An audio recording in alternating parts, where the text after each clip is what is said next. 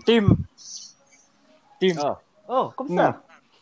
Oy, napatawag kayo. May tanong ako. Ano yun? Well, alam mo, alam niyo na may in-establish tayong parang tradition, no? Pag umuwi si Jopa o si Goy, nagka-travel tayo. Ah, Yeah, yeah, yeah. tradition. Well, hindi naman yung tanong ko, pero may connection doon. ano yung mga worst travel travel fears nyo? Una na ako ah. Mm.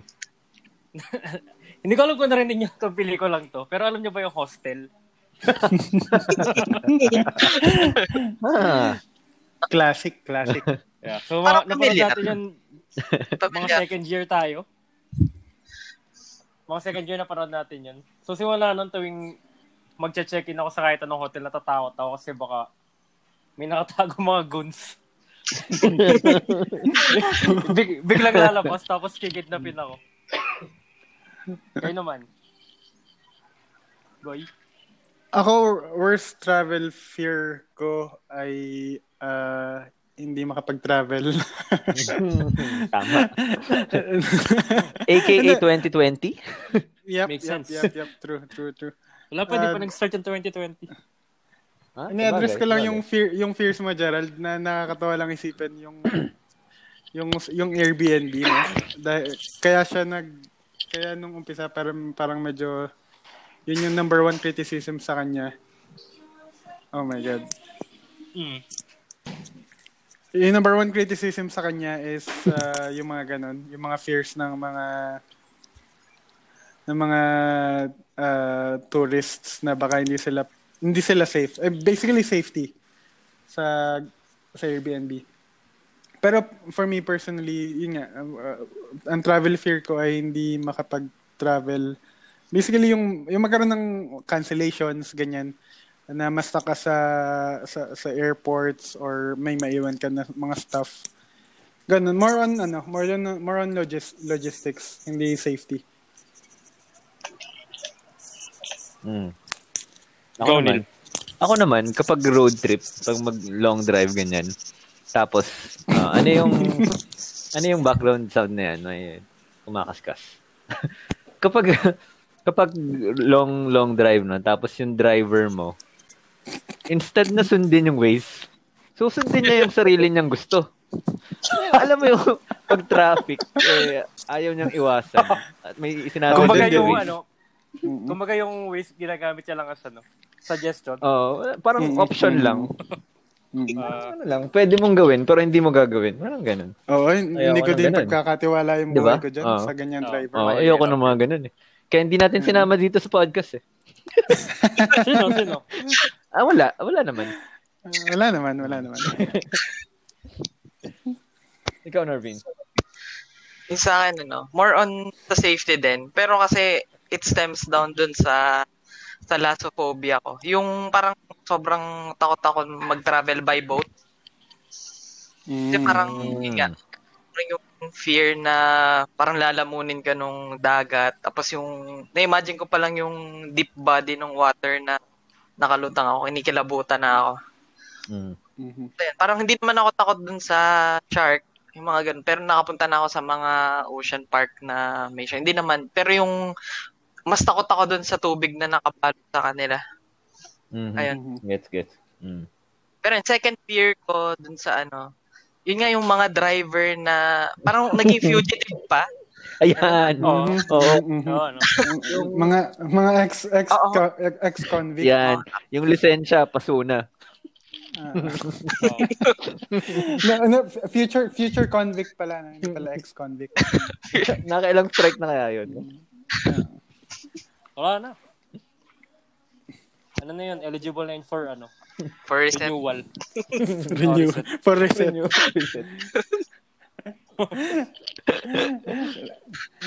Ready na ba tayo, team? Let's go. Uh, hello and welcome, friends. You're listening to Unang Team Spoilers, your weekly, sometimes spontaneous podcast discussing spoilers of movies, TV series, and many others. Minsan, even real life. Di po kami critics, tamang kwentuhan lang. Ako nga pala si Jen, Bachelor of Science Major Spoilers, at kasama ko ngayon si Neil. Yo, what up? It's your boy, Rep in Manila.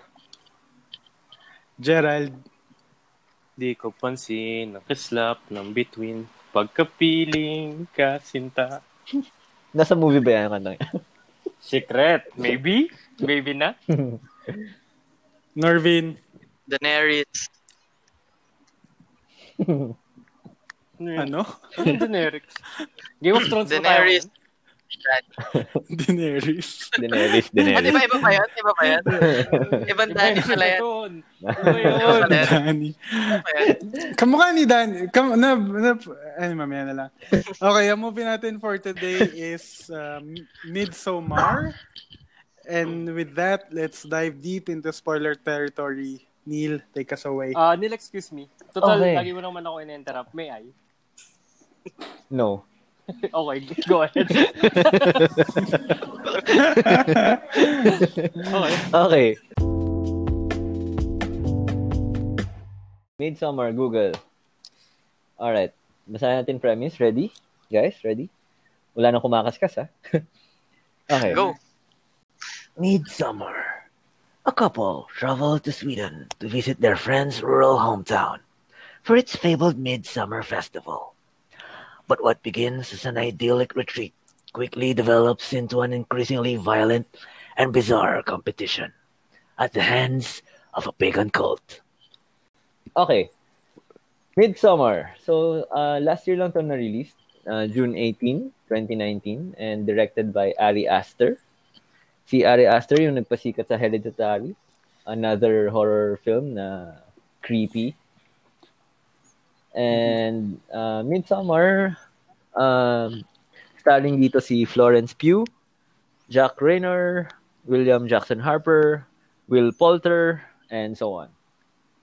Okay, so uh, Midsummer, so basically movie to about a pagan cult nga. So, a group of friends, uh, all boys, mga anthro students, along with si Florence Pugh, si Danny, yung girlfriend ng isa doon, si, uh, anong pangalan ng guy ulit? Si Christian. Christian. Christian. Yan, Christian. Yeah, that's coming Um, from the character expert. Yan, thank you. thank you, character connoisseur. Yeah, if if if if you uh, you find yourself in a similar situation, uh, don't Okay. hesitate to ask. Okay, I'm very you. familiar with these characters in every movie. Okay, sige. so, Sige, sige. So meron silang um, problem sa relationship nila, si Danny and si Christian. And kita yun buong movie. So parang may conflict sila, may mga misunderstanding sila, ganun. Parang may tension. So basically, a Midsummer Festival nga ng isang pagan cult sa Sweden, may mga creepy na nangyayari, hindi nila naiintindihan. Minsan high sila, parang hindi nila nakakontrol yung nangyayari. And then, na-reveal later on na meron palang 90-year tradition yung cult nga na yun. na mamaya, dive in natin kung ano yung tradition. Pero basically, may mga pinapatay sila, no? Ah, Mhm. and uh, yung ending na sobrang uh, what the fuck din, eh, discuss din natin mamaya. So, okay, so first impression natin dito sa movie, no? Uh, reading the premise and seeing trailer kung may mga nakita kayong trailer. Um, parang makikita parang hindi mo agad siya mahulaan kung anong nangyayari. I mean, yes, creepy siya, parang weird yung nangyayari, pero ang bright niya, parang parang festival nga eh. So parang hindi mo talaga masabi kung paano talaga yung horror. Pero if mapanood, mapanood niyo yung movie, malalaman niyo na, yeah, yung, yung pag-build up ng uh, kawirdohan and mga bizarre shit nga. Sobrang effective. So, kayo guys, ano man sabi niyo? Goy. Ako, masasabi ko talaga, akala ko love story itong movie na to. Sinil kasi. Kailangan ko kasi. well, yung true essence niya is love story. Sure, sure, sure. Uh, yeah, yun lang. Wala akong idea and about about just about anything dito sa movie na to. Ang alam ko lang is title.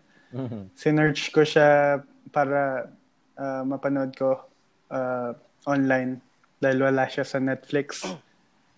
And yun, uh, sabi nitong mga lokong to, love story daw. Sinil lang yun. Sabi ko hindi. Love naman yung- triangle. love triangle. Hindi, hindi yan, Ako- hindi yan. Ako pa naman yung hindi mahilig sa uh, sa, sa, sa, sa group namin, siguro ako yung pinaka-least na nanonood ng um, like straight up horror movies. So, pero okay lang. Ikaw, Nervin. Sa akin, ano, um, yun lang din, nung first kong napanood siya, parang, ano lang siya, out of love for PewDiePie, na, yun nga, Sweden, tapos doon ginanap yung, doon ginanap yung movie, Shout or doon, doon yung pinaka-setting. So, Uh-huh. So yun, parang hindi ko rin kilala yung si ano, yung director na famous pala siya sa horror. So basically yung movie itself, parang hindi mo kailangan ng dark places para takutin yung audience mo. Mm. Tapos yung storytelling pa niya is ano rin, hindi rin dragging. Parang hindi ko naramdaman yung length ng movie. Kasi Mm. So, yun. Tapos yung, Ben, story, story-wise, okay siya. Kasi parang based on, ano siya eh, parang ramdam mo dun sa writers na niresearch talaga yung, yung mga runes, yung mga, mga yung tradition mismo. So, Mhm. hindi naman siguro ganun ka-brutal, but nilagyan nila ng twist. Mhm. So, yun. Tatanungin pa ba natin si Gerald? Huwag na kaya. Word eh. Character na rin next. eh. So, Oh, so before tuloy-tuloy. magsalita, before magsalita si Gerald, maghanda na kayo ng popcorn kasi ang haba ng discussion na ito eh. okay, Gerald, go. Tungkol sa premise ba? Mm. Ah, okay. So, ano, uh, guys, mm, matagal ko na kayo kilala, no? So, you probably know this about me na. Uh, I'm a horror film connoisseur. Yan. Yes, yes, Ever definitely, since- definitely. Ever since bata ako, nanonood ako ng horror. And, nung tinignan ko yung premise nito, nakita ko na agad eh. Na ano? Uh, pagan cult. hindi ko hindi ko alam kung ano yung sinasabi ni Neil kanina. Na hindi mo alam kung ano yung expect mo. Kasi sinabi na na may kulto eh. so ayun lang. Pero since uh, familiar naman tayo sa A24 film, Yan.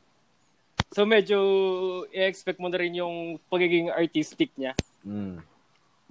Ah, hindi naman na-expect. Parang ilulook forward mo kung paano, paano nila may present yung Represent. nakaset sa premise in an artistic way. Mm. Mhm. Aha. Ano ko lang. yung, sin- yung sinabi ni Neil kanina, nagets ko yung sinabi niya kasi na hindi mo expect. Basically, parang doon sa motif nung, ano, nung movie. Mm. Sa, ano niya, sa, sa colors, sa, sa lighting. Mm. Ang brighter. hindi siya, uh, oh, hindi siya, hindi siya, on the outside, hindi siya mukhang horror film. Uh, kung titignan mo lang yung, uh, yun nga, yung colors. Mhm. And uh, Gerald, bilang, ano nga, bilang, uh, uh, quick, quick ano lang, quick, uh, quickie. Parang quick summation mo lang. Uh, how, how do you, how do you, uh, I, I know marami ka na napanood na parang movies um, revolving the occult. Anong, uh, how do you, how do you rank, rank this one? Oh, mataas. Okay. Hindi kasi ano, Okay, thank you. ng build-up eh. kasi Thank you, thank you. ah. hindi siya hindi siya straight up creepy. Parang in, con- in contrary, parang uh, winelcome sila. Parang winelcome sila in as their own. Mhm, mhm. Tapos, yun nga, yung setting super bright. Contrary dun sa madalas na, yung sa The Witch, yung parang mga ganun na The laging Witch. dark. Tuwing, gab, tuwing gabi lumalabas yung ano. Yep. Tapos merong apoy sa ano. Gusto mong pag-usapan ng The Witch?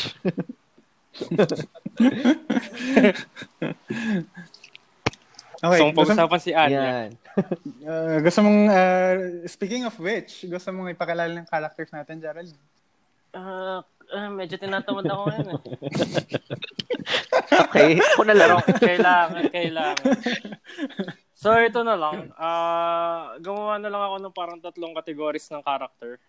Mhm. Una, yung mga main character, si Danny, si Christian, saka si Pel. Sila yung Pele. consider ko na main Si Pele. characters. Mhm. Pele. Yan, love Tapos triangle. meron akong characters na parang naandun Si lang. Josh, talaga hindi siya main? Hindi. Nandun siya para, parang naramdaman ko na, well, as a movie, con- as a horror movie connoisseur, parang meron mga characters sila na pinasok na sure ka na mamamatay. Mamamatay. Yun si Mark, si Josh, saka si Simon and Connie. Yep. Basta, basta may black guy, mamamatay. and eh, no? then, huh? What do you mean? It? Ah, wala naman. Kasi yung like Mike, uh, nanalo siya sa Like basketball eh. Wala naman namatay doon eh. Tapos sa villagers, yeah, notable villagers lang. Si Siv, ah, parang siya yung naglilid ng ritual. Mm. Si Ulf, siya yung parang ah, headstrong na traditionalist. Si Maya, siya yung naglagay ng bulbol. Saka regla. Regla dun sa pagkain ni Christian. Mamaya babalikan ko yung mga main characters. Ah, okay, okay, okay. Tapos ah, meron din ano, meron ding ah, sa paligid-ligid. Meron din silang kino-consider na oracle, yung disfigured na ano, na product of incest, incest. So balik tayo sa Dare to Die characters. Si Mark, siya yung sinasabi ni Neil kanina, yung kamukha ni Paul, or basta yung nasa Bandersnatch. Parang siya yung comic. Jester. Mhm. Mhm. Yup. Mm. Ah, si Josh, kung nanonood kayo ng The Good Place, siya Yan. si Chidi. Mhm, mhm. So, supposedly, siya yung partner ni Christian sa paper. Mhm. Kaya, eager din siya pumunta sa festival. Kaso yun nga, may scoops si Christian.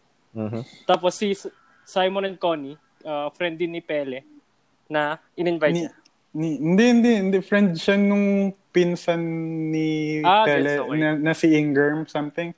Oo, tama, tama. Mm, Friends tama. niya from London. Mm. Ah. Uh, so, balikan na natin yung main characters. Si Danny na lang muna. Uh, sa kanya ko ibibigay yung eye candy of the movie. Hindi ko alam eh. Ang cute niya talaga eh. Habang pinapanood ko. Ah, so, yung sabihin ko kanina, kamukha siya ni ano, no? Sinabi sa akin ni Jillian kanina, Hindi. kamukha, kamukha siya ni Daenerys. Maha Salvador.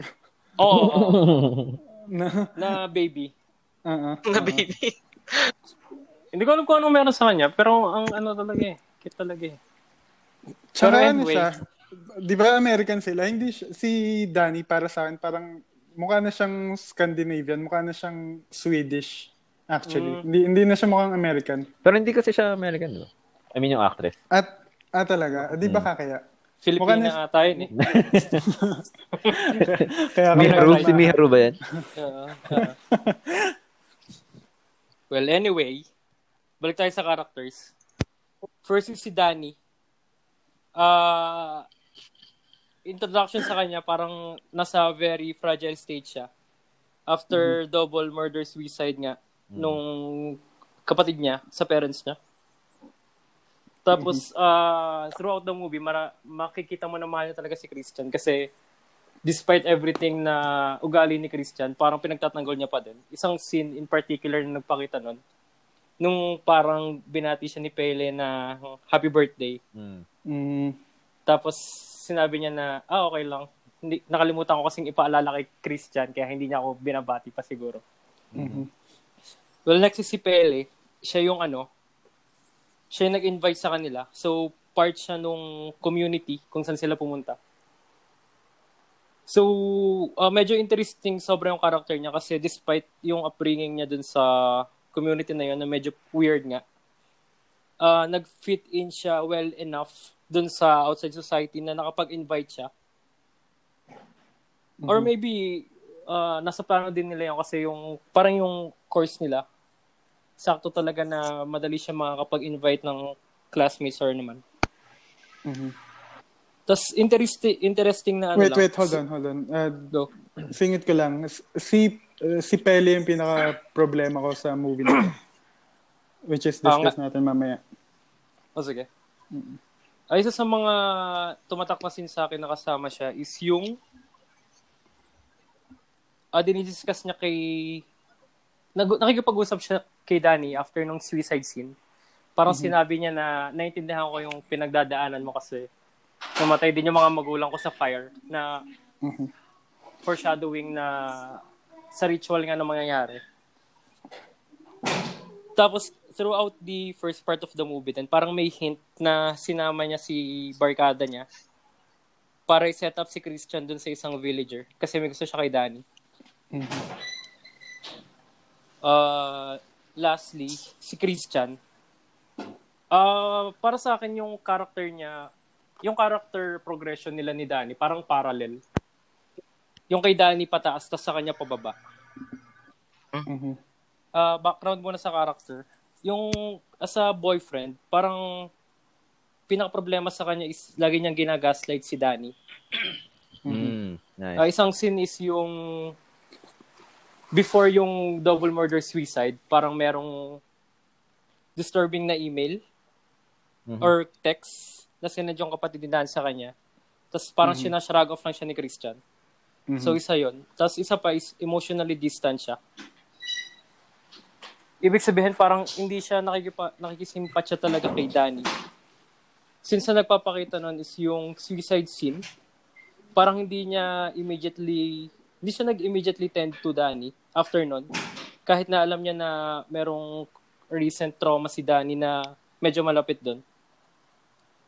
Tapos, bukod pa doon, nung pinag-usapan na nila yon parang sinabi niya pa na normal lang yan sa mga gatong klaseng community. Parang part yan ng ano talaga nila, ritual nila.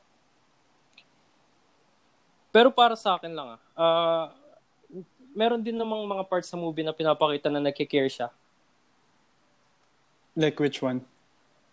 Ah, yung nagbigay rin siya ng birthday cake, diba? Tapos sinama niya rin si Danny, ganun. Mhm.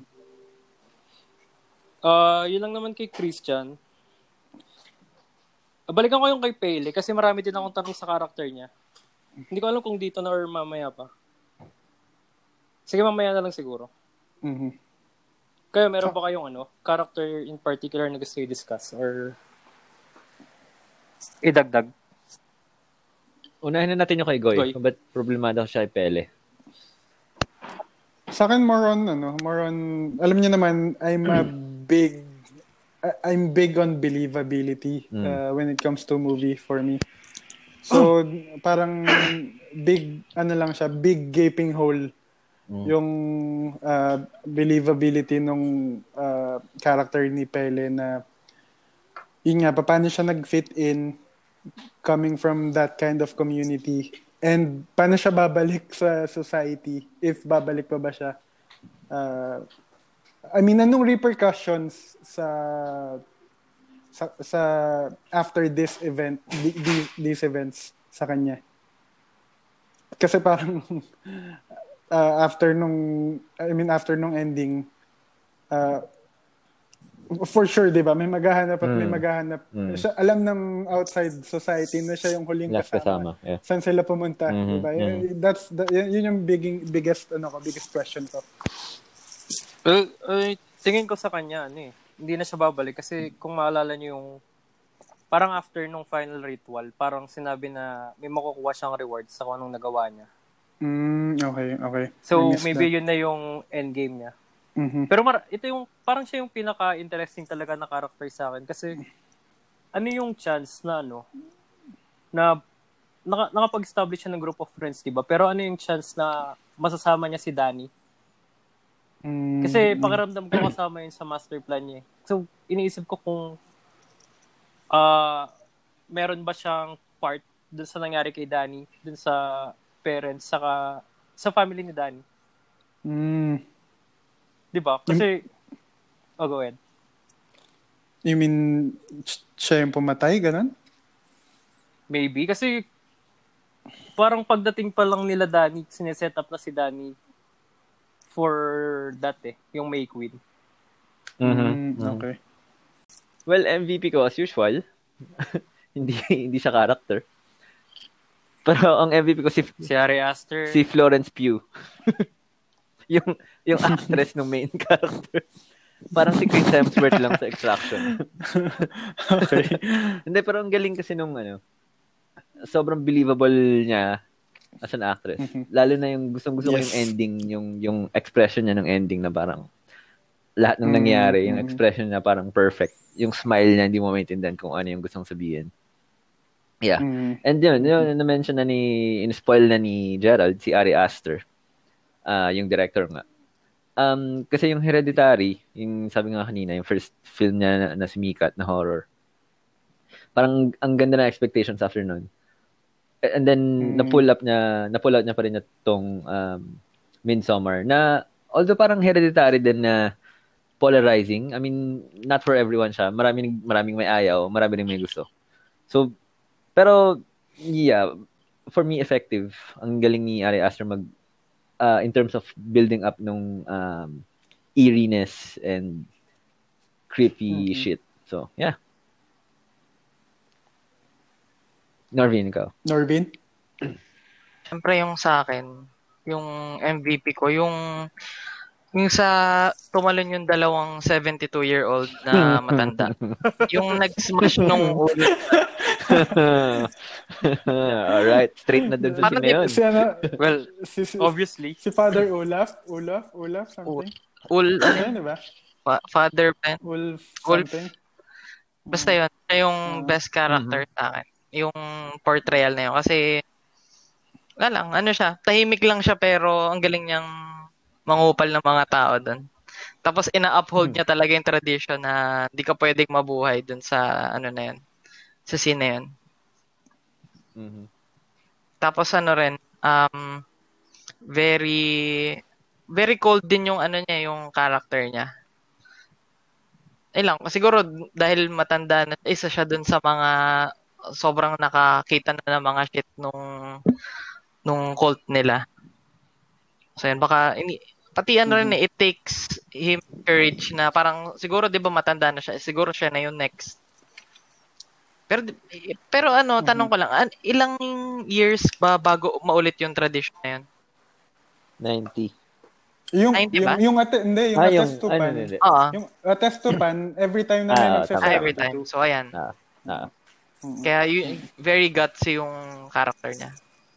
Mhm, mhm. Ako, ako naman MVP ko si, ano, uh, si Christian Mm. for me. Kasi sobrang co- consistent niya throughout the end. Yung kung ano yung mga flaws, kung ano yung mga flaws niya. Although nagkaroon siya ng ano, ng character development.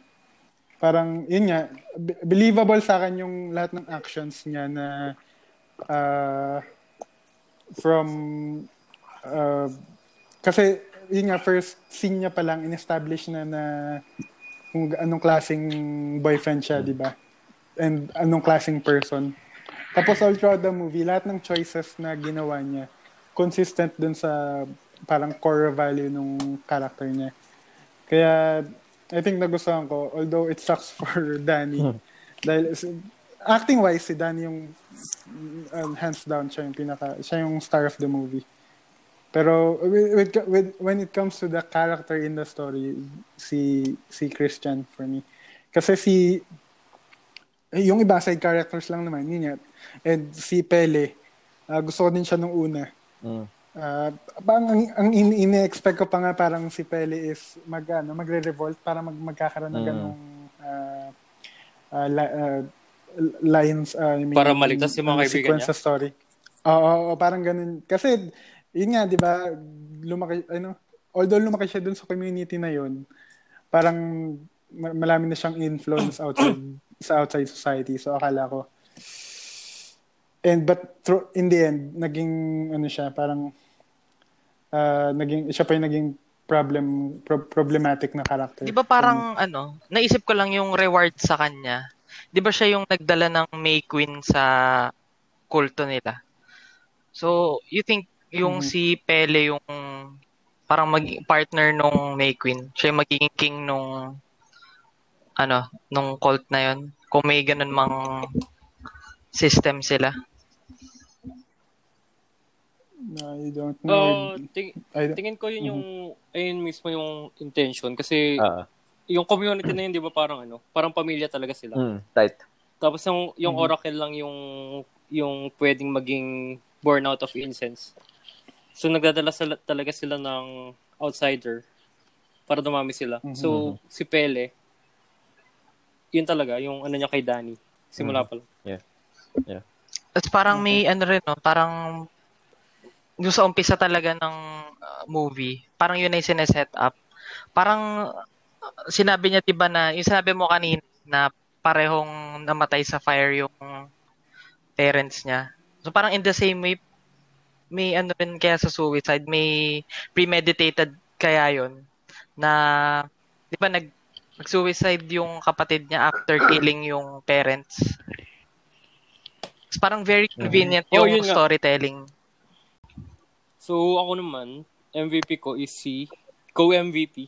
Since tatlo yung kay Core kanina. well, si, si Danny na nga, saka si Christian. Kasi all throughout the movie, ramdam mo yung struggle nila pareho. Mm. Especially for Danny kasi magaling nga yung acting niya. Si Christian naman, kita mo din yung ano niya. Yung, uh, nagtatry din naman siya. Magaling, oh, magaling, magaling yung tandem nila. Uh, uh, I think, parang nakita mo din na meron silang, an, hindi ko alam kung anong tawag eh, pero meron silang chemistry for parang conflict, parang ganun. I don't know, ramdam mo talaga. So I accept ang co-MVP mo dyan. So, ako panalo ngayon. What?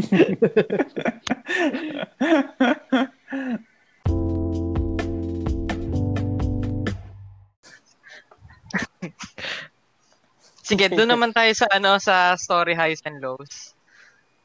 So ayun, yung mga scene na nabanggit kanina, yun nga isa sa mga high ko, yung binabanggit ni ni Gerald na yung in parallel yung parang character development ni ni Danny pat ni Christian. Ano, yung kay Danny, favorite scene ko yung nag-take siya ng mga mushroomy. Tapos yung nakita niya yung sarili niya na parang tinutubuan siya ng grass. Yup. Kasi parang ah, kasi parang ang meaning sa akin nun, parang ito yung first time na parang tinatanggap siya ng environment niya. Parang nagiging as one siya dun sa dun sa culture siguro na hindi pa niya, niya talaga na-embrace yung nangyayari dun sa kulto. Tapos Mhm. yung isa, ayun nga, yung pag head smash nung yan ni Ul ni Uru Ul ayan Wolf, wolf. Olaf, Olaf, Ah, Olaf, Olaf, Olaf. Olaf.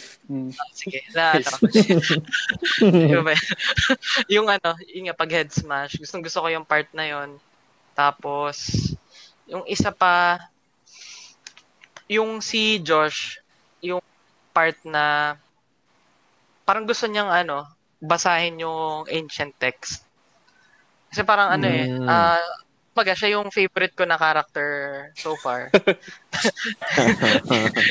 kasi ano eh, kasi for not Makes sense. so, not so very obvious reason, siya yung ano, Mhm. siya yung parang genius dun sa group. na Mm, okay. siya mag-research, siya nag-research tapos yun, yun yung naging demise niya din. Yung sobrang sobrang tismoso niya dun sa ano, sa culture nila. Yun yung ano, ano ba ginawa sa kanya? Hinampas din siya. Mm. Head smash din. Head smash. eh, yung mga nagtumatatak sa akin na eksena. Tapos yung ano naman, yung low sa akin, yung low na eksena, pa, yung every time na kumakain si Christian, parang puta ako lang yung ako lang yung kakaiba yung drink ha. Tapos kayo pare-pareho lahat. Yung, yung isang scene, medyo darker, sige, tolerable, baka na, napasobra lang yung asukal or what. Tapos yung, yung talaga yung orange na yung drink, eh, parang puta ako lang yung orange juice dito ah.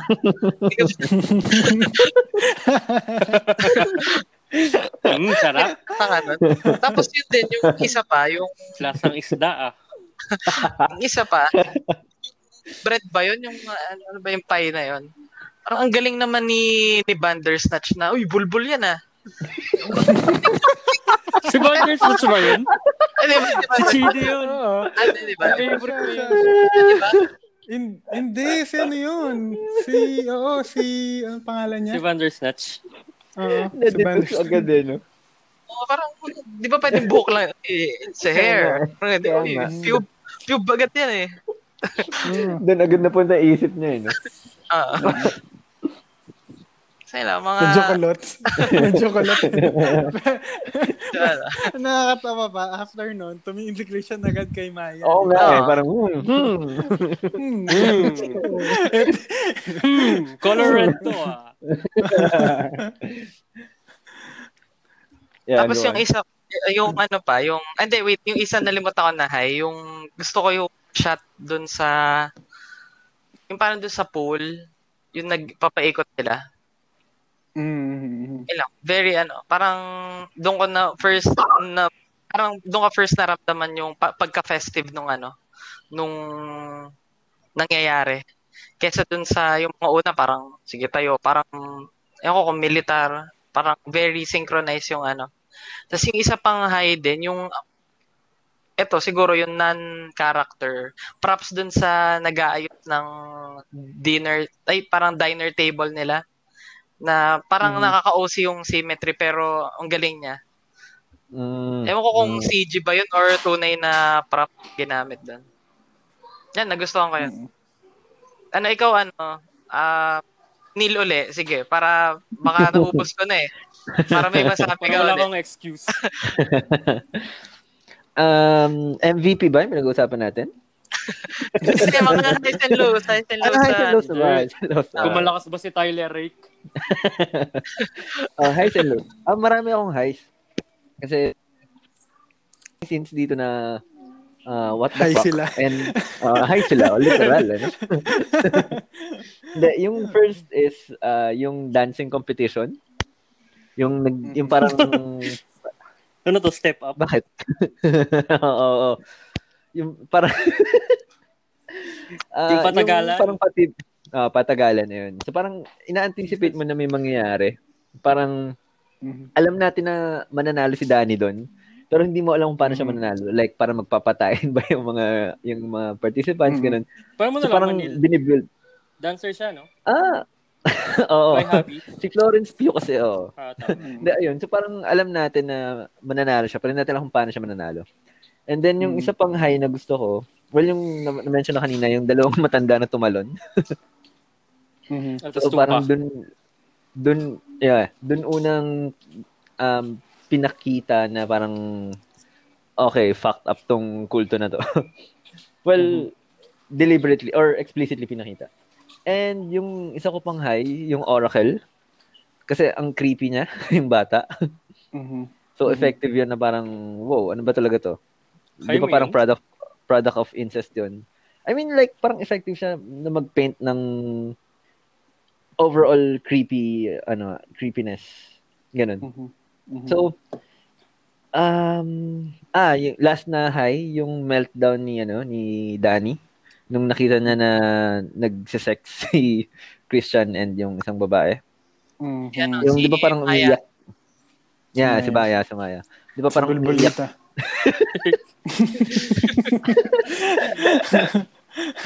Si Di ba parang umi... si Danny, di ba parang nag-hyperventilate, umiiyak. Tapos sinamahan Ah. siya ng mga girls na parang minamak pa Yeah. siya. Yup. So parang Yep, yep. galing. Highlight. lang. Highlight, highlight, Ganda, diba? highlight Diba? Ang galing, galing. Yung low, ah, wala akong maisip na low. Siguro yung...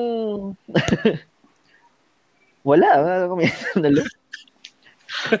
Ano, suko na Kasi lang. high, high sila lagi eh. Hindi ka naman sa try. Kapag siya yung nauna, wala. Pero pag siya yung nahuli, ay, nasabi na nila eh. Yung trend niya. alam na namin style mo. Ah. Nahu- nakuha yung niyo na yung trick ko ah. Ang dami ko na nga sinabi, hindi pa ba natakpan yung... Ikaw, Jared.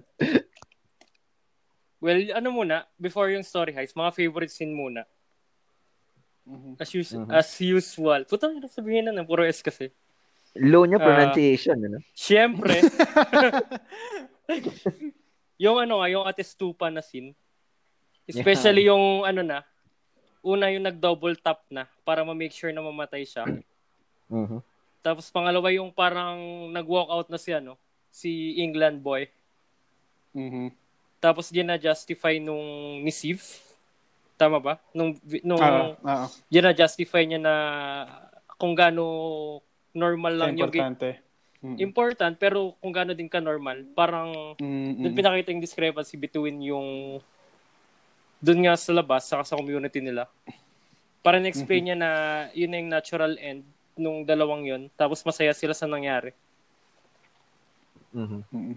Tapos isa pa sa favorite scene ko, or more of sequence, is yung buong ending scene nga. Simula doon sa ano, sa May Queen competition. Mm. Basta ano na dun eh, parang sobrang chaotic na yung yung nakikita na ni Christian isa-isa. Yung mga namatay na ano. Mm-mm. Ay lalo na yung nakita niya yung kay ano, yung kay sino ba yun? Si Simon? Mm-mm. Basta yung buhay pa. Tapos yung gumagalaw pa yung lungs. Tapos nakabuka na. Mm. Mm. Mm. Tapos nakita niya yung paa ni Chidi. Maganda yung part na yun. Story highs ko ay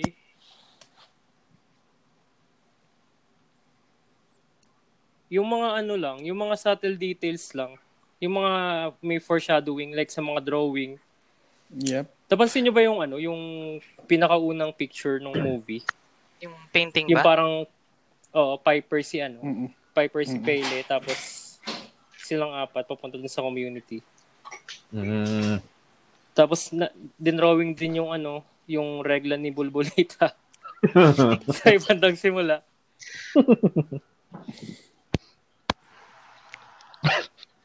uh, Loco is yung first part ng movie. Parang too much build up sa characters. What?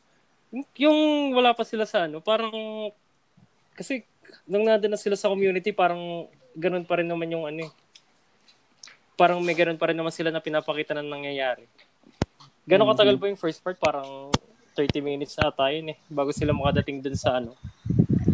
Bago nila makilala sila Simon. Mhm. So another low point ko is yung high point ni Neil, yung si Oracle. Kasi parang ano, ano ba yun? Unnecessary, no?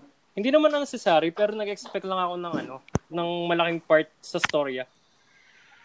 Mhm. Which is wala naman. Well, siguro mababa yung standards ni Neil, kaya ganun. personal attack. Personal Hindi, personal talaga to eh. eh. Yun lang, yun lang naman yung highs and low ko. Sino pa ba? Si Goy. Okay. Ayan, ikaw.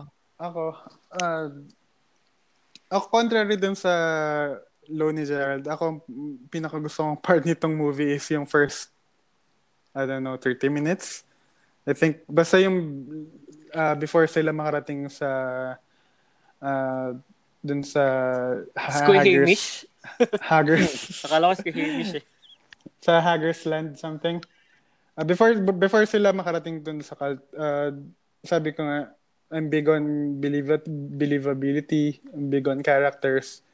Ang ganda nung setup ng lahat ng characters dun sa umpisa. And yung yung acting nila, sobrang sobrang natural lang kung ano yung circumstance na especially si Danny.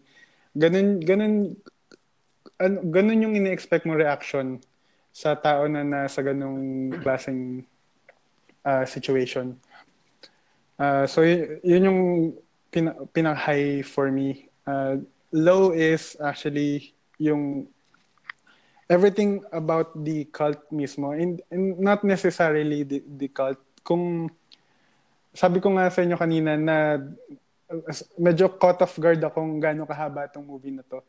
Uh, nung start ko siya pinanood, sabi ko, na- na-enjoy ko yung first 30 minutes hanggang first hour. Tapos nung nag-start na yung nung nag-start na yung mga creepy shit uh, starting dun sa Atestupan. Sabi ko, oh, oh yes, this is it. Sabi ko, in-expect ko mga 30 minutes na lang uh, at most one hour. Tapos nakita ko 2 hours pa pala yung movie. Sabi ko, oh my God. Uh, maraming, to be honest, hindi ako fan ng horror films. Pero maraming uh, scenes to na I think uh, so super ano na super uh, over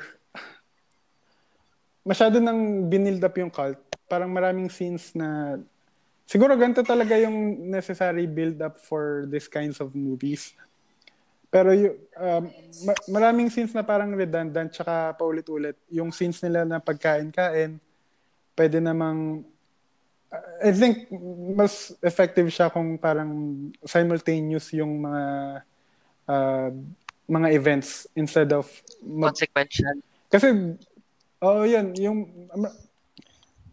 uh, pero asi- aside from that uh, ayoko maging negative ayoko mag-sound as negative dito sa movie kasi sabi ko nga kahit hindi ako fan ng horror films nagustuhan ko tong movie na to uh, first uh, dahil ano sa foreshadowing uh, gusto gusto ko yung gusto gusto ko yung foreshadowing sa movies and uh, sobrang ginamit nito movie na to to the extent na parang every every shit na nangyari to, towards uh, every shit na nangyari dun sa ending foreshadowed siya. As in pati Yup. yung yung yung pagkakaputol ng edits ni ano ni Bandersnatch foreshadowed siya. As in mga ganong klaseng details yon gusto ko yon and yung imagery kung paano nila binild yung atmosphere and yung horror Yeah. Puro puro puro vistas pu- puro shot of vistas puro uh, shot ng mga basta imagery that's that's that's the main word imagery pag napanood mo yung movie magagets mo ano ibig sabihin nun well, magkaiba tayo ng ano, no? Parang baliktaran yung highs and lows natin, Goy. Tingin mo naka-apekto Mhm. doon kasi yung ano, yung expectation going into the movie or before watching the movie. Kasi hindi ka Na hindi ko alam. na, na tsaka hindi ko alam na ano na horror film siya Oo, kasi, ako kasi nung ano, inabangan, inabangan ko talaga to. Kasi yung, Mm. yung trailer pa lang, sobrang ano na, sobrang nakaka-intrigue na. Tapos Ari Mm, Aster pa, okay. after Hereditary. Mhm. So ako, ako all throughout, nung first 30 minutes, hinihintay ko na makarating sila dun sa kulto. Mhm. So baka kaya, baka kaya, siguro siguro oh, oh, nag nag-play out din yun uh, tapos ikaw hindi mo Ayun. expect na makakita ka ng kulto at all. Hindi, uh, parang ano, nang, nung sinabi nila na ano, na, nung, sin- nung first word, keyword, nung sinabi na commune, Mm. ni, sinabi ni sinabi ni Danny kay Pele na so I heard you are part of a commune or something. So, oh shit, this is something like that occult. Yung ganun. And syempre, nung nakita ko pa lang yung pagkamatay ng kapatid ni Danny, yung family ni Danny, nagets ko na, oh my God, this is not a love.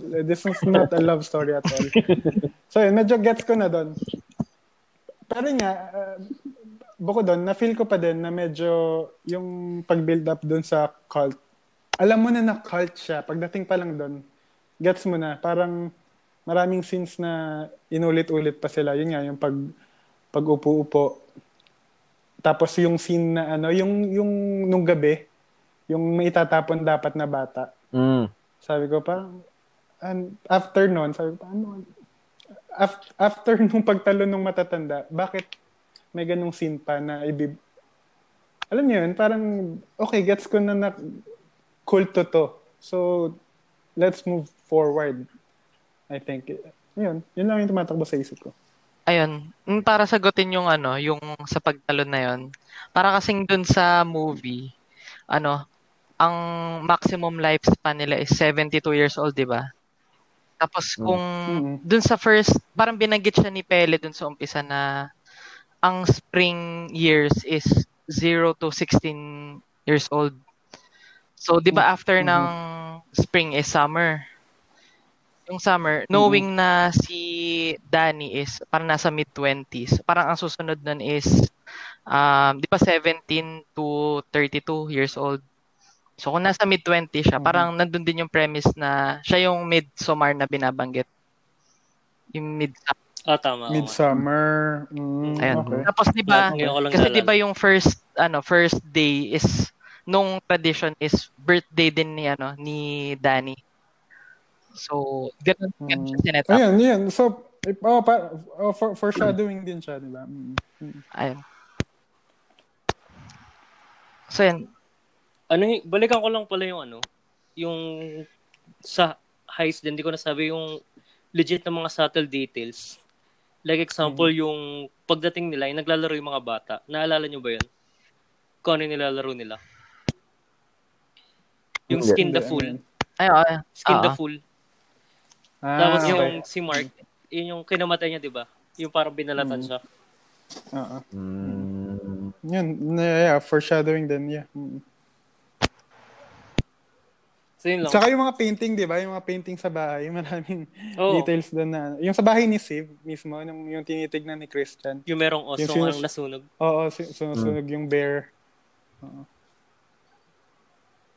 Mm, naganda. Pati yung, yung, yung, yun nga, kanina, yung si, si, si Bulbulita. Y- y- yung, yung, yung nakahang na, ano, na, ano Nasa lang, tunic. O, tablecloth ba yun? O mga damit? Yung mga tunic Sabi ko, nila. na, nung nakita mo pa lang, yun, na-expect mo na na magkakaroon ng pubic hair sa movie na to. For sure. Yup, oo, naisip ko rin yun nung ano, nung pinakita yung nasusunog na oso. Kasi di ba nung una pa lang nakita na nila yung oso. Oo. So naisip ko nakita ko yung oso magkaka-pubic hair sa movie na to.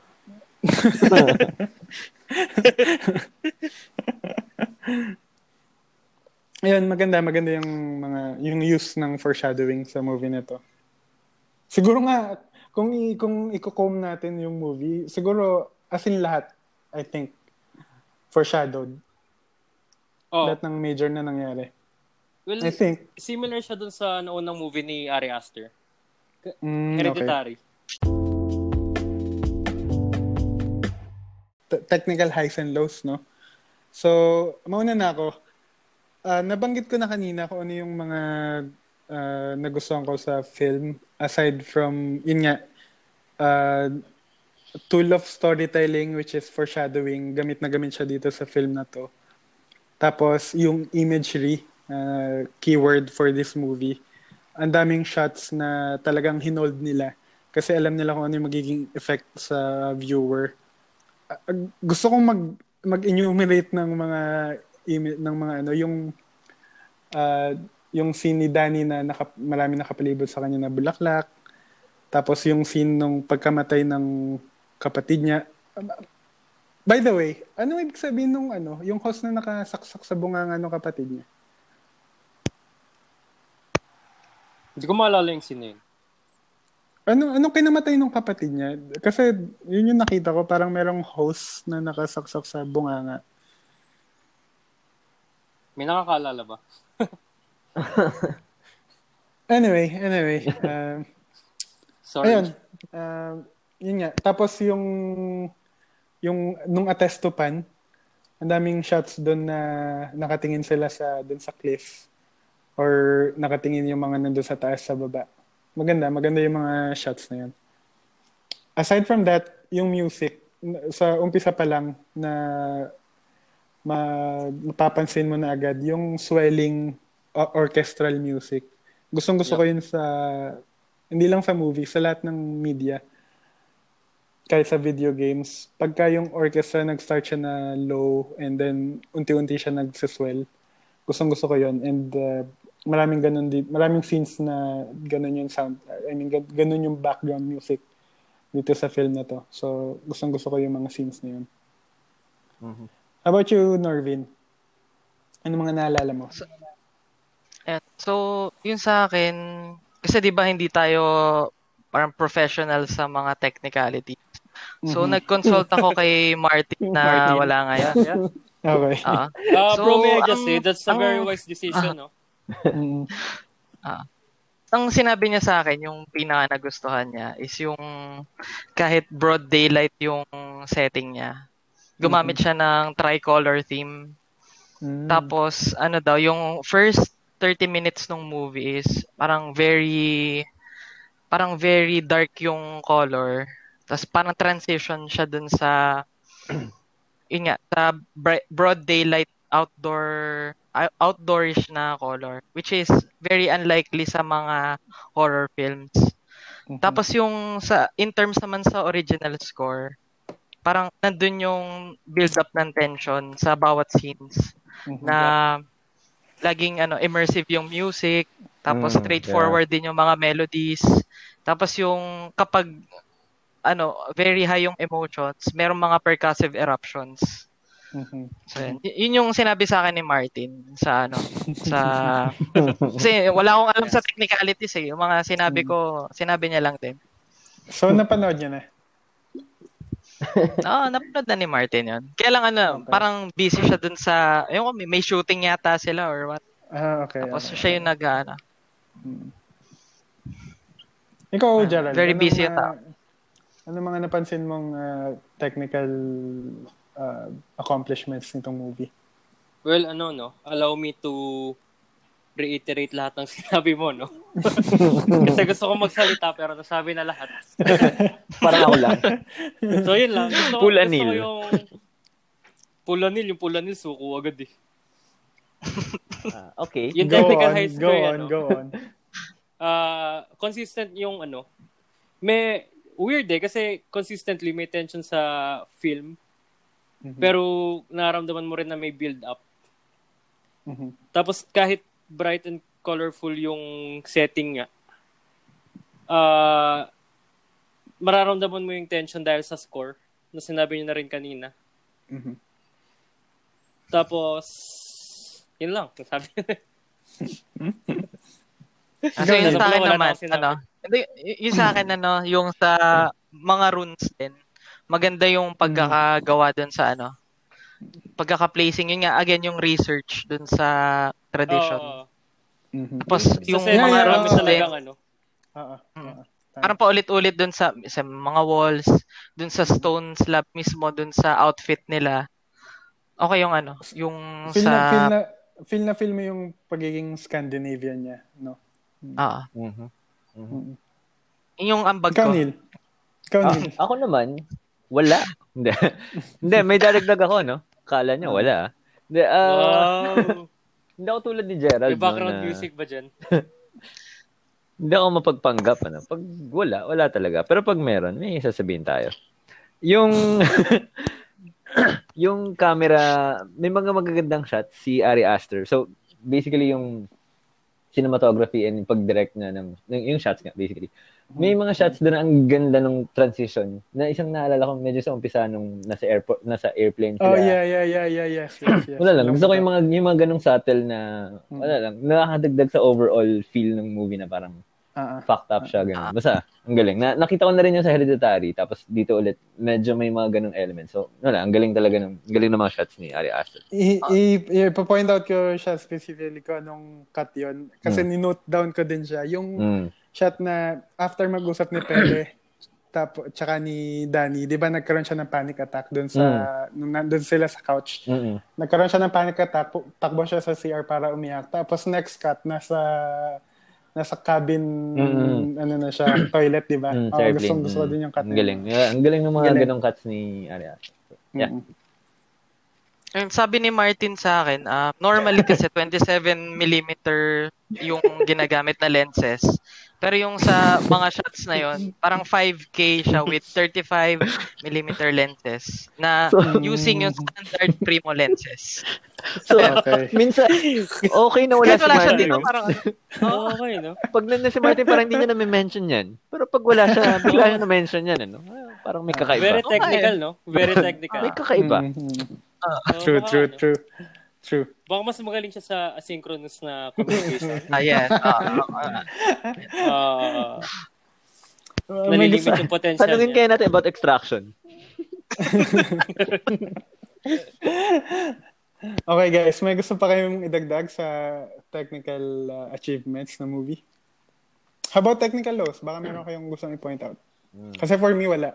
Yeah, wala. Ayan yung technical low sa akin. Parang dun sa shot sa huli, di ba yung parang pyramid na yellow? Mm. Mhm. Parang dun sa ano, dun Mm. sa parang left side niya, parang may ano may bakal dun eh. Siguro yung daanan ng camera, nakakita dun. Wala talaga. Ah, meron. Napansin mo pa May yun. shot na yun. Oo. Medyo may pag-ausi tayo. Um, meron, meron akong what the fuck moment doon sa movie nung first time nila dumating sa... Parang marami. ah. Hindi, sa bagay, oo. Hindi, um, yung dumating sila sa... Natawa lang ako. Dumating sila sa... doon sa location. Mm. Tapos nag-speech si Siv. Di ba nag, una, nag-speech siya in Swedish language. Tapos bigla niya nakita yung ano, bigla siya nag-English. Parang sa akin, for me, ha? Bigla ka nag-English? Sabi niya kasi gusto niyang i-accommodate yung mga guests. Mm. Pero paano siya maintindihan nung nung iba na hindi nakakaintindi ng English? What? Yun lang. Okay, move na tayo to our ending. So, Uy, tuloy- walang nudes in review? After Hindi, pa. hindi. Ano ba, bro? Bro, ano ba, bro? First Ah, time mo, bro? Kala, First kala ko time? ending ng podcast. Kakanta ko sana ako ng West Virginia. oh, take me home.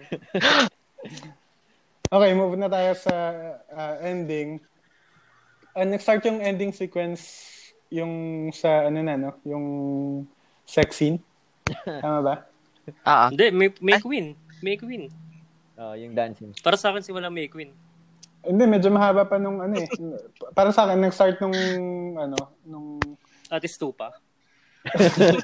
Hindi, hindi, nag-start ng sex Random scene, scene. tapos tapos nakita ni ano, nakita ni Danny. I think doon pinaka nagsimula. Kasi doon na ni-reveal yung nine lives na isa-sacrifice nila, di ba?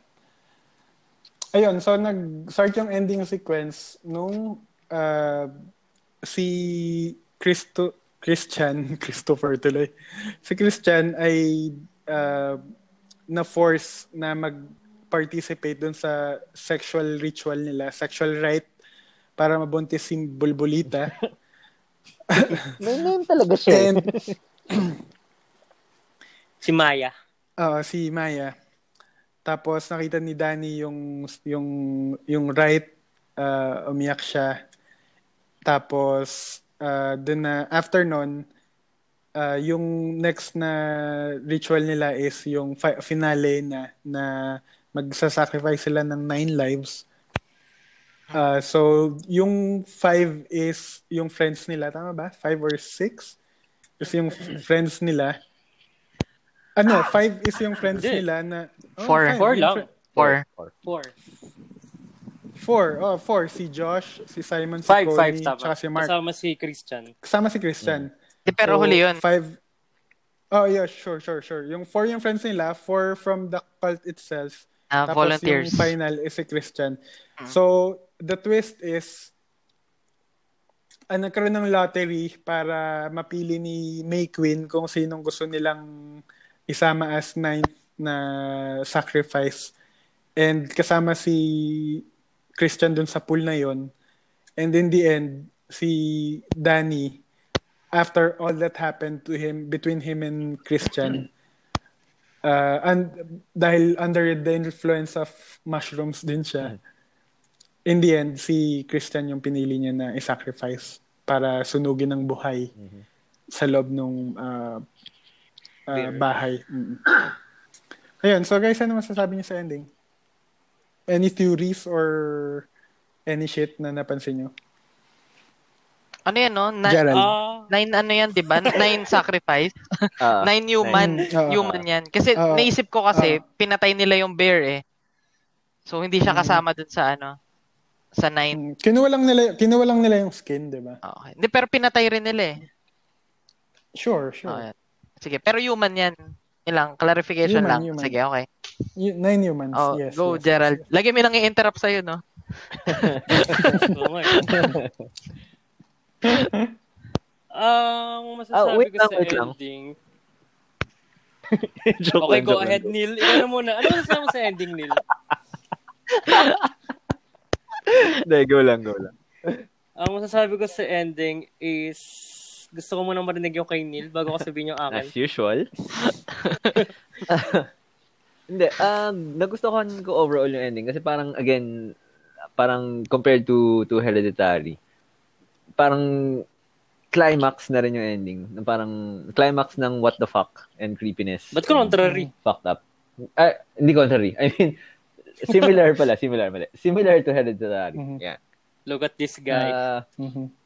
So yun, so parang, yun, ang galing. Yung, yung, nandun yung pinaka-high nung movie for me, yung ending. Mhm. Kasi nga, Mhm. sobrang, Mhm. ano na mangyayari or like, anong nangyayari, ganun. So, gusto ko siyang ending. Mhm. Yeah. Ikaw, Norvin. Yung sa akin, yun again, yung parang sa'yo din. Actually, nire-reserve ko siya for ending. Yung ano na kaya mangyayari kay Pele after. Kasi, Mhm. yun nga, parang magkakaroon siya ng street cred sa cult na yung dinala niya, naging May Queen. Na which is very, ano eh, very important dun sa tradition nila. parang siya yung, di ba yung scene na hindi uupo yung lahat hanggat di nakakaupo yung May Queen or yung walang ano. Parang hindi siya parang iniisip ko nga dun sa point, ano ba to, lokohan lang, pinagtitripan lang nila si May Pero hindi, sobrang laki nung ano nila sa May Queen. Sobrang laki nung parang respect, parang siya yung magdidikta ng future nung cult. Tapos, ayun nga, um, yung theory ko nga, parang si Pele, syempre, silang dalawa ni Danny yung hahanapin ng kung sino mang kamag-anak ni na Josh. Yung talagang concern ko si Josh Mhm. eh. Pinatay, pinatay lang ng ano eh. Maghahanap yung mga, mga kasama niya. So, Mm. kahit na international yung borders, parang may maghahanap maghahanap sa kanila. Pati kung gano'n naglalast yung yung tradition nila, bakit hi- walang nahuhuli sa kanila? O baka Yep, Di yep. ba well hidden yung ano nila? Hindi siya madaling puntahan. i- mean, but still. mm, Mm. kasi somewhat may word of mouth pa rin yun eh. Parang kahit malayo siya. Ewan ko lang, parang yun nga, yung believability na ganun tumagal yung tradition nila. Nang walang Well, nahuhuli. Ako naman may answer ako dun. Kasi di ba, ah, 90-year tradition siya. So, yung last na last time nangyari yon 90 years ago. Mm-mm. And probably, probably lang, Sure, sure. nung 90 years ago, parang hindi pa clear yung line between uh, morality and uh, rituals or beliefs ng mga cult ganun. So parang siguro dati, parang okay, ritual yan, tri- True. uh, beliefs Mm. nila yan. Parang magagawa natin. And then itong Mm. uh, current time nga na 90 years since, then After, dun pa lang siguro, siguro, mangyayari Mm. na, okay, investigate na natin. Ganun. Y- yun lang yung Mm. take ko. Mm. Ah, pero ano Makes pala, no? sense. Oh, makes sense. Makes Wait sense. lang. Speaking of Josh, no? ay, May shout out tayo ulit. Shout, Baby Josh. shout out tayo kay Neil Clifford Henova. Yan. Wala lang. Josh. Okay. Go on. Ikaw, Gerald, anong masasabi mo sa ending? Okay. Uh, babalikan ko yung sinasabi ko kanina na parang all throughout the movie, uh, ano to, progress to ng character ni Danny saka ni Christian in parallel. Mhm. Tapos, kino-consider ko na yung ending sequence is nag-start simula nung May Queen. Kung naalala nyo, parang pareho silang drug na nun. Mhm. Tapos, nakikita nyo ba yung, yung parang, yung paligid nila, yung gumagalaw, yung lumalaki yung bulaklak Ah, Mm. na naka, nakasuot kay Danny. Mhm. So, malamang through Christian's eyes yun. Mm. So, yung ending, hindi ko in-expect na magiging ganun yung culmination. I mean, in-expect ko na si Danny magiging May Queen. And in-expect ko na si Christian, mabibigyan niya si Bolbolita. Mhm. Kasi from the very beginning na dumating sila, sineset up na yun eh. Yung parehong yun. Mhm. Hindi ko in-expect na magiging hunted si Christian. Hunted, ibig ko sabihin yung parang nung drug na siya, tapos gumagala na siya all around the village, tapos nakikita niya na isa-isa yung patay-patay. Tumatakbo na siya nun eh, palace. Mhm. Yun yung hindi ko hindi ko in-expect na magiging ending ng character niya.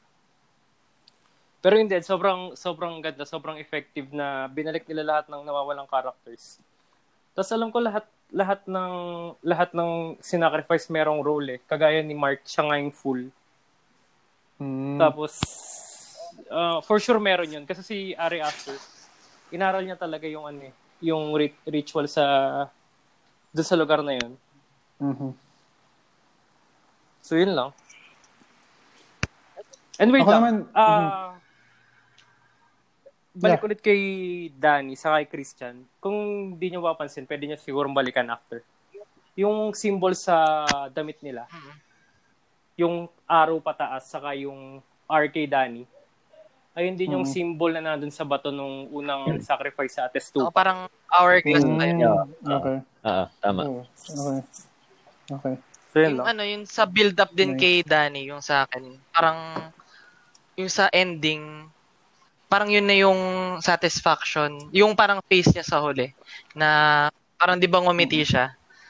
Parang yun na yung Yup. parang total embrace nung nung tradition or nung nangyayari sa paligid niya. Parang ewan ko yung interpretation ko dun sa itsura niya is parang ito yung lugar na parang I belong here dito sa ano, dito sa sa cult. Kasi parang pa- mapapansin yun sa first part, parang lagi niyang isinisiksik yung sarili niya. Parang kung sa atin, kung may ano ba, Ah. parang all bros siya. Parang, sige ako, sa na lang ako. Tapos parang, Mm. ito namang Nakahanap siya ng ano niya. parang place niya dun sa ano. So parang i-relate ko din dun sa first na parang na-foreshadow yun din yun na tumutubo, yung nakikita niya, tumutubo yung grass sa hand niya. Parang parang Ah. nagiging one na siya with the place. Parang nag, yun nga, story progression ni Danny. Na yun nga, parang hourglass, yung symbol niya sa sa katawan. Ayun, sa katawan, doon sa damit niya, na parang paunti-unti, di ba na pumapatak yung sun. Parang ganun din yung pag-embrace niya dun sa nangyayari sa pati. Eh lang. True. True. Yeah. Ayun. Uh, for me, uh, ma- maganda yung ending. Uh, hindi mo na-expect na uh, kung paano ma- magiging, ma- mare-resolve yung conflict between Danny and Christian. Hindi ko siya na in-expect na ganun yung mangyayari. Kaya nag- nagustuhan ko siya. Yung buong ending sequence, maganda, maganda.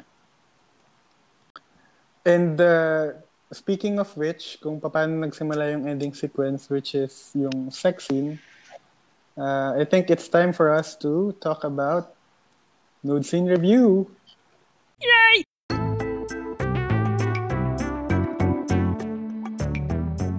Nude scene review. So, ito nga, nag-start yung nude scene natin. Ito, for for the first time in our uh, short history, magdi-discuss tayo ng actual nude scene in a movie. So, Yeah. sa movie na to, dahil nga uh, occult yung theme ng movie, isang right nung cult is uh, magkaroon ng sexual interaction yung guests nila at saka isa nilang cult member para magkaroon ng procreation or reproduction. Uh, and yung characters na yun ay si Christian and si Maya na umpisa pa lang, nasabi na nga ni Jared, binild up na na, magka, na nagkagusto si Maya kay Christian. Sino si Maya? yung- Bulbulito. Putik. Si Bulbulito. So, yun nga, nagkagusto si Maya kay Christian and umpisa pa lang, ah, nililigawan na niya si Christian para maging kamate niya and uh, buntis siya. So, ayun, ah, describe natin yung scene. Yung scene is pumasok si ah, Christian dun sa isang building na parang barn or something and si Maya ay nakahiga na agad in a very, very erotic way uh, dun sa floor na pinapalibutan siya ng iba pang cult members na naked na din. So, si Maya, habang naglalakad si Christian towards her, si Maya, unti-unti niyang in-spread yung legs niya Yes, para sir. ipakita para ipakita kay Christian ang kanyang pagiging openness sa sa procreation na to. Note lang, si Maya in this movie is supposed to be 15 years old only. Mhm. Ayun, Yeah. so nag-start yung right. Uh, basically, nag-sex sila. Isang isang moment na na na napansin ko is yung eh, itinutok pa talaga ni Christian ang kanyang uh, um, alam niyo na, guys. Come on. Kanyang dangling emotion. Dangling emotions. Yes, yes, yes. Ayun, so nag-sex sila. And uh, towards the end, nung uh, parang hindi matatapos ni Christian ng kanyang deed, tinulungan na siya ng isang cult member uh, from the back at uh, itinulak siya from behind. If you know what mean. from behind. Ayun, so yun ang ating nude scene review. Guys, anong uh, masasabi niyo sa scene na to? And anong sa tingin niyo ang uh, Okay na, na-review mo na. deep anong di- anong deep significance ng na to? Uh, Deep? in- Oh, gusto ko yung choice of words mo. of course, Ah, of course. Neil. Very deep. Ikaw, Narvin. Ah, akin, serviceable. Sabi nga sa words ni Martin, serviceable yung serviceable yung Uy, wag Neil. kalimutan na ano ah, Okay. Na drug si Christian nun ah. So medyo Hmm. ano rin siya. Wala rin siya sa sarili. Ah, good, good thing na sinabi mo yan. yung scene na before siya pumasok dun sa building. Ah, nga, pinaamoy pala siya na. Kinamay pa Ah. siya ulit ng, ng uh, ince- incense or something. Tapos, ang ganda ng line nung sinabi ng matanda. Sabi niya, this is for your vitality. Which is uh, effective nga. Medyo nakatagal siya. Ikaw, Neil. Um, ano siya? Disturbing talaga siya. Mhm. um, sobrang uneasy panoorin. And okay siya, kahit na ganun. Parang okay yung addition in terms of build up pa rin ng uh, creepiness. Mhm, mhm. And medyo graphic, yeah, pero okay lang. Yun nga. Mhm. Ikaw, Gerald. Ikaw, Gerard. Well, so, sobrang weird nung sinisigawan pa siya ng Sobrang mga, ano, di ba? weird, no? Sobrang weird eh. Mhm. I mean, uh, nabivisualize, di ba? Hindi, pero yun na nga, yun na yung culmination ng character ni Christian. Yun, yun kaya siya nandun, siguro yun na yung role niya. Since hindi ka makikipag, or mak- makakapag-procreate or makakapag-sex with each other yung ano, Mhm. yung mga nasa community. Dinala siya doon para doon. True, true. Uh, since Pero ano nabanggit lang ah, ay, Okay. Okay, Sorry, go, last go, na. go. Go. ah, rape scene ba to? No. Ah. Rape Kasi- in terms of dun sa lalaki. Sa kay Christian. Yeah. Ah, Yes, in a way, yeah. I think so. Kasi drugs siya eh. Well, actually, hindi ko alam kung ba't ko tinanong kasi wala naman akong opinion. so, tuloy mo na. Thanks, bro, ah. No, I think Thanks, kahit, bro. I think kahit kahit high siya, eh, wala wala namang well, well, well, there's no gun to his head. I mean, Pero ayaw naman niya pa rin gawin eh.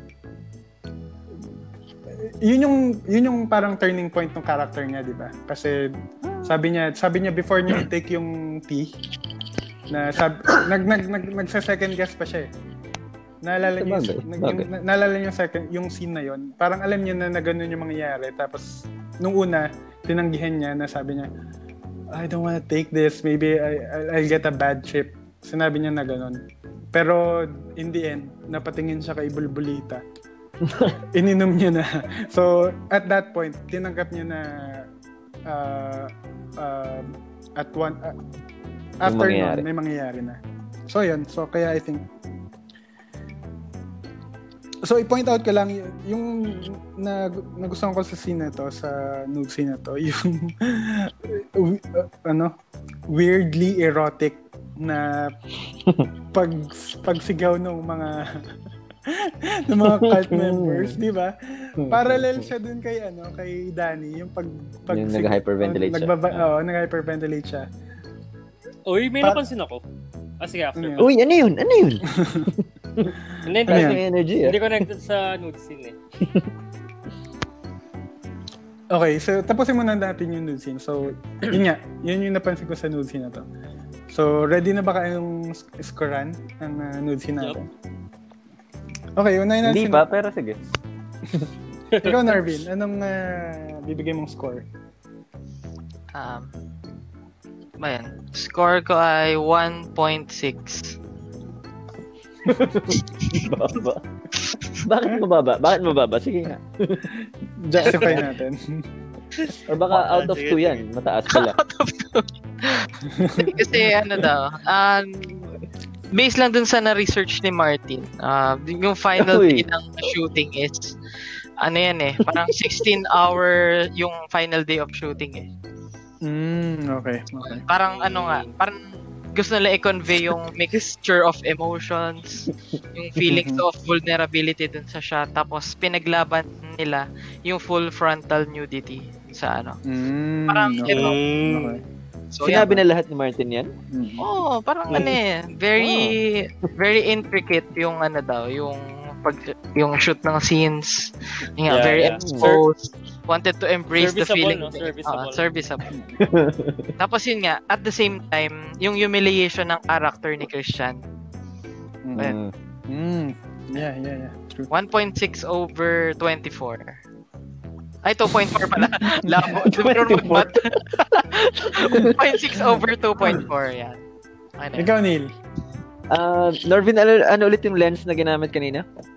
ano siya? 5K 75 35. 70, 30 naman. 35 yung sinabi. na doble na. Wala eh. Ano na eh, magbabackread pa ako eh. Hindi ko natandaan. Eh. hindi ako Okay, yung, okay. hindi ako yung Oh, si technical kasi person. eh. nakakaalam. Oh, Ah, Ah, oh. true, true, true, true, Okay, true. okay. Ah, sige. Kasi yun sana yung score ko, no? So, bigyan na lang ako ng ah, 5K. i-assess nating mabuti, no? Ah. At ah, 3.8 Mhm. Mhm. over 4. Ikaw, Gerald. Well, uh, since first time natin gawin to sa nude scene review, no? I'll go out of my way. Dalawa yung gagamitin ko pang sukat. Go out Okay ka lang na ba? totally. Okay, okay, okay. Okay lang ba? Okay. So, yung score ko is one full saka, One strand.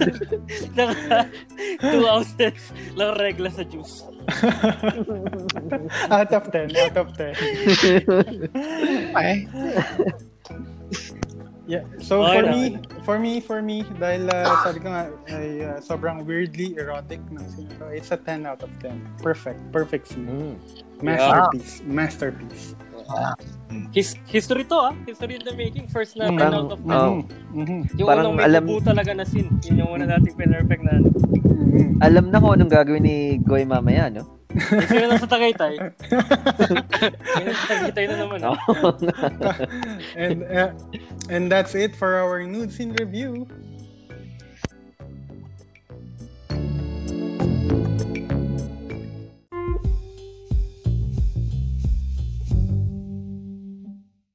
So guys, anong final word natin sa movie? Uh, so unahin na natin si Gerald dahil uh, alam naman natin, matagal na natin siyang kilala and uh, matagal na natin Matampuhin. alam kung gaano kung gaano siya katampuhin yeah. and kung kung gaano siya kahilig sa horror horror movies. Yeah guys, So uh, horror horror film connoisseur Gerald, ano masasabi mo? well, I don't wanna be a diva, no? Pero next time na mamimiss nyo ako sa isang segment, magtatampo talaga ako. Well, anyway, Okay, thank you. Wala Next. wala akong masasabi tungkol sa buong movie. Meron lang ako na-realize habang dinidiscuss natin yung nude scene review kanina. Yung nabanggit mo, Goy, na ano, parang ginagaya nung ibang mga babae yung yung pag-ungol nung dalawa. Mhm. Ah, lahat ng part na may ritual, tapos may ginawang sound yung subject nila, ginagaya nila. Mm, oo nga, oo nga, oo nga. Sa Ates 2 pa, ginaya nila yung hindi namatay na matanda. Tapos, Mm-mm. tapos yung kay Danny, ginagaya din nila yung pag-iyak. Di ba? Mm. So, as a horror film connoisseur, I give this movie a 9 out of 10. Kasi there's May- always room for improvement. May you, nagtanong thank ba you. ng score? Wala naman nagtanong ng score, no? May nagtanong ba kung may nagtanong ng score? oh, ikaw. Tinanong mo. Ikaw naman, Neil, ano masasabi mo? Um, sa akin... Ah, may gusto akong sabihin, no? Okay. Hindi, um, parang... Ah, may na- gusto akong sabihin, no? Boat kick.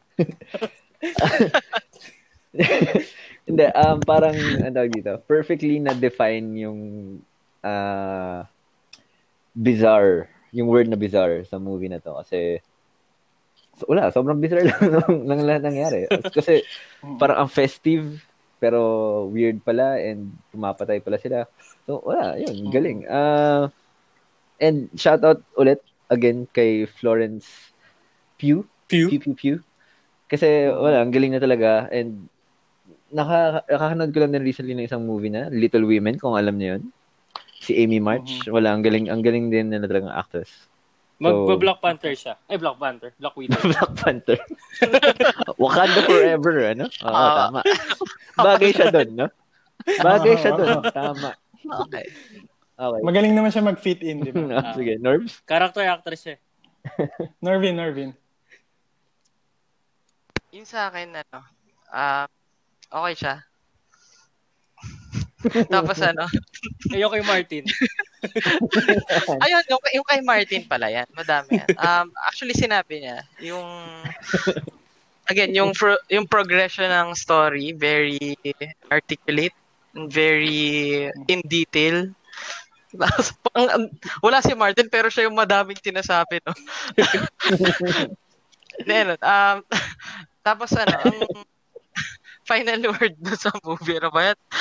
Ano, Ben, parang hindi ko ina-expect yung ano, yung turn of events. Parang hindi siya parang napapangunahan mo yung mga idea na ito mamamatay si Danny nung naging May Queen siya. Yun pala parang iniisip ko nga siya yung magiging sacrifice pero hindi. Siya pala yung parang biglang mat- high ranking yung position niya sa cult. Tapos parang bine-breakdown niya yung mga mga nakasanayan na natin sa horror films Mm. na laging patayan, yung mga expected pero magugulat ka. Tapos Jump ang maganda dito is ano, maganda dito hindi sila gumagamit ng panggulat na na score. Yan. Tapos parang nakakatakot siya in a sense na pwedeng mangyari sa'yo. Mangyari. Na parang halimbawa si, Believable. yung pala si si Goy, ang baka nagyaya siya sa Bali. Yun pala, part siya ng kulto dun eh. Kulto. Oh, may kulto. Malamang may kulto yan. Sa itsurahan ni Goy, mukhang kulto talaga yan. Uchiron. sa cultural, ah, cultural pa, iba pala yan. Si 14 eh, si 14. Ayan, Okay, sa akin, yung score ko, ano, again, 1.6. May scoring na ba over- tayo? Wala tayo ngayon. Ah, hindi, Wala, wala, wala, wala. pala, wala pala. Sige, wala. Ako naman, uh, fin- final word ko sa movie.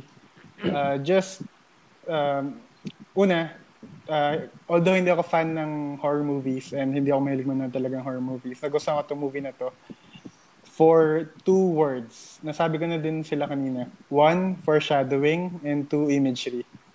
That's it. Wow. Wow. Grabe. For two words only. Grabe, no? Uh, please follow us on Spotify, iTunes, Google Podcasts. Kung saan pa man kayo nakikinig, lagi pong tatandaan, every Sunday may bago kaming moving i-spoil para mapakinggan nyo sa commute nyo every Monday morning. Please follow us on social media at Unang Team. That's U-N-A-N-T-E-A-M. Ang movie namin for the ep- next episode Meron ay na? Da- Da- ba? Dangerous Life. Meron na pala. Dangerous place na pala. At sa Talaga ba? paglisan, tanging pabaon ko. Ay, Again. I'm, I'm Jen with Gerald and Neil and Norvin. Ah, naniniwala kami sa kasabihang nasa huli lagi ang pagsisisi, kagaya ng spoiler warning namin. So kung di nyo pa po napapanood yung movie, sorry na lang. You've been spoiled and we hope you liked it. Kama, kama, kama, kama, And, yeah, kama, before we go, no? Martin, King, Mm. Ah, hindi ka namin makakalimutan. Maraming salamat sa lahat ng iyong Oo, naiambag at naitulong. Erotic talaga, no? Sino yun? no? Pero okay na, okay na ganyan. Mas marami kang nasasabi. Ah, meron, meron pala akong second last word, no? second last word. second last word. Hindi, okay na. Cut na. Ano, Okay, ano, bulbulita. bulbulita. Quarantine yun ni Neil, eh, si Bulbulita.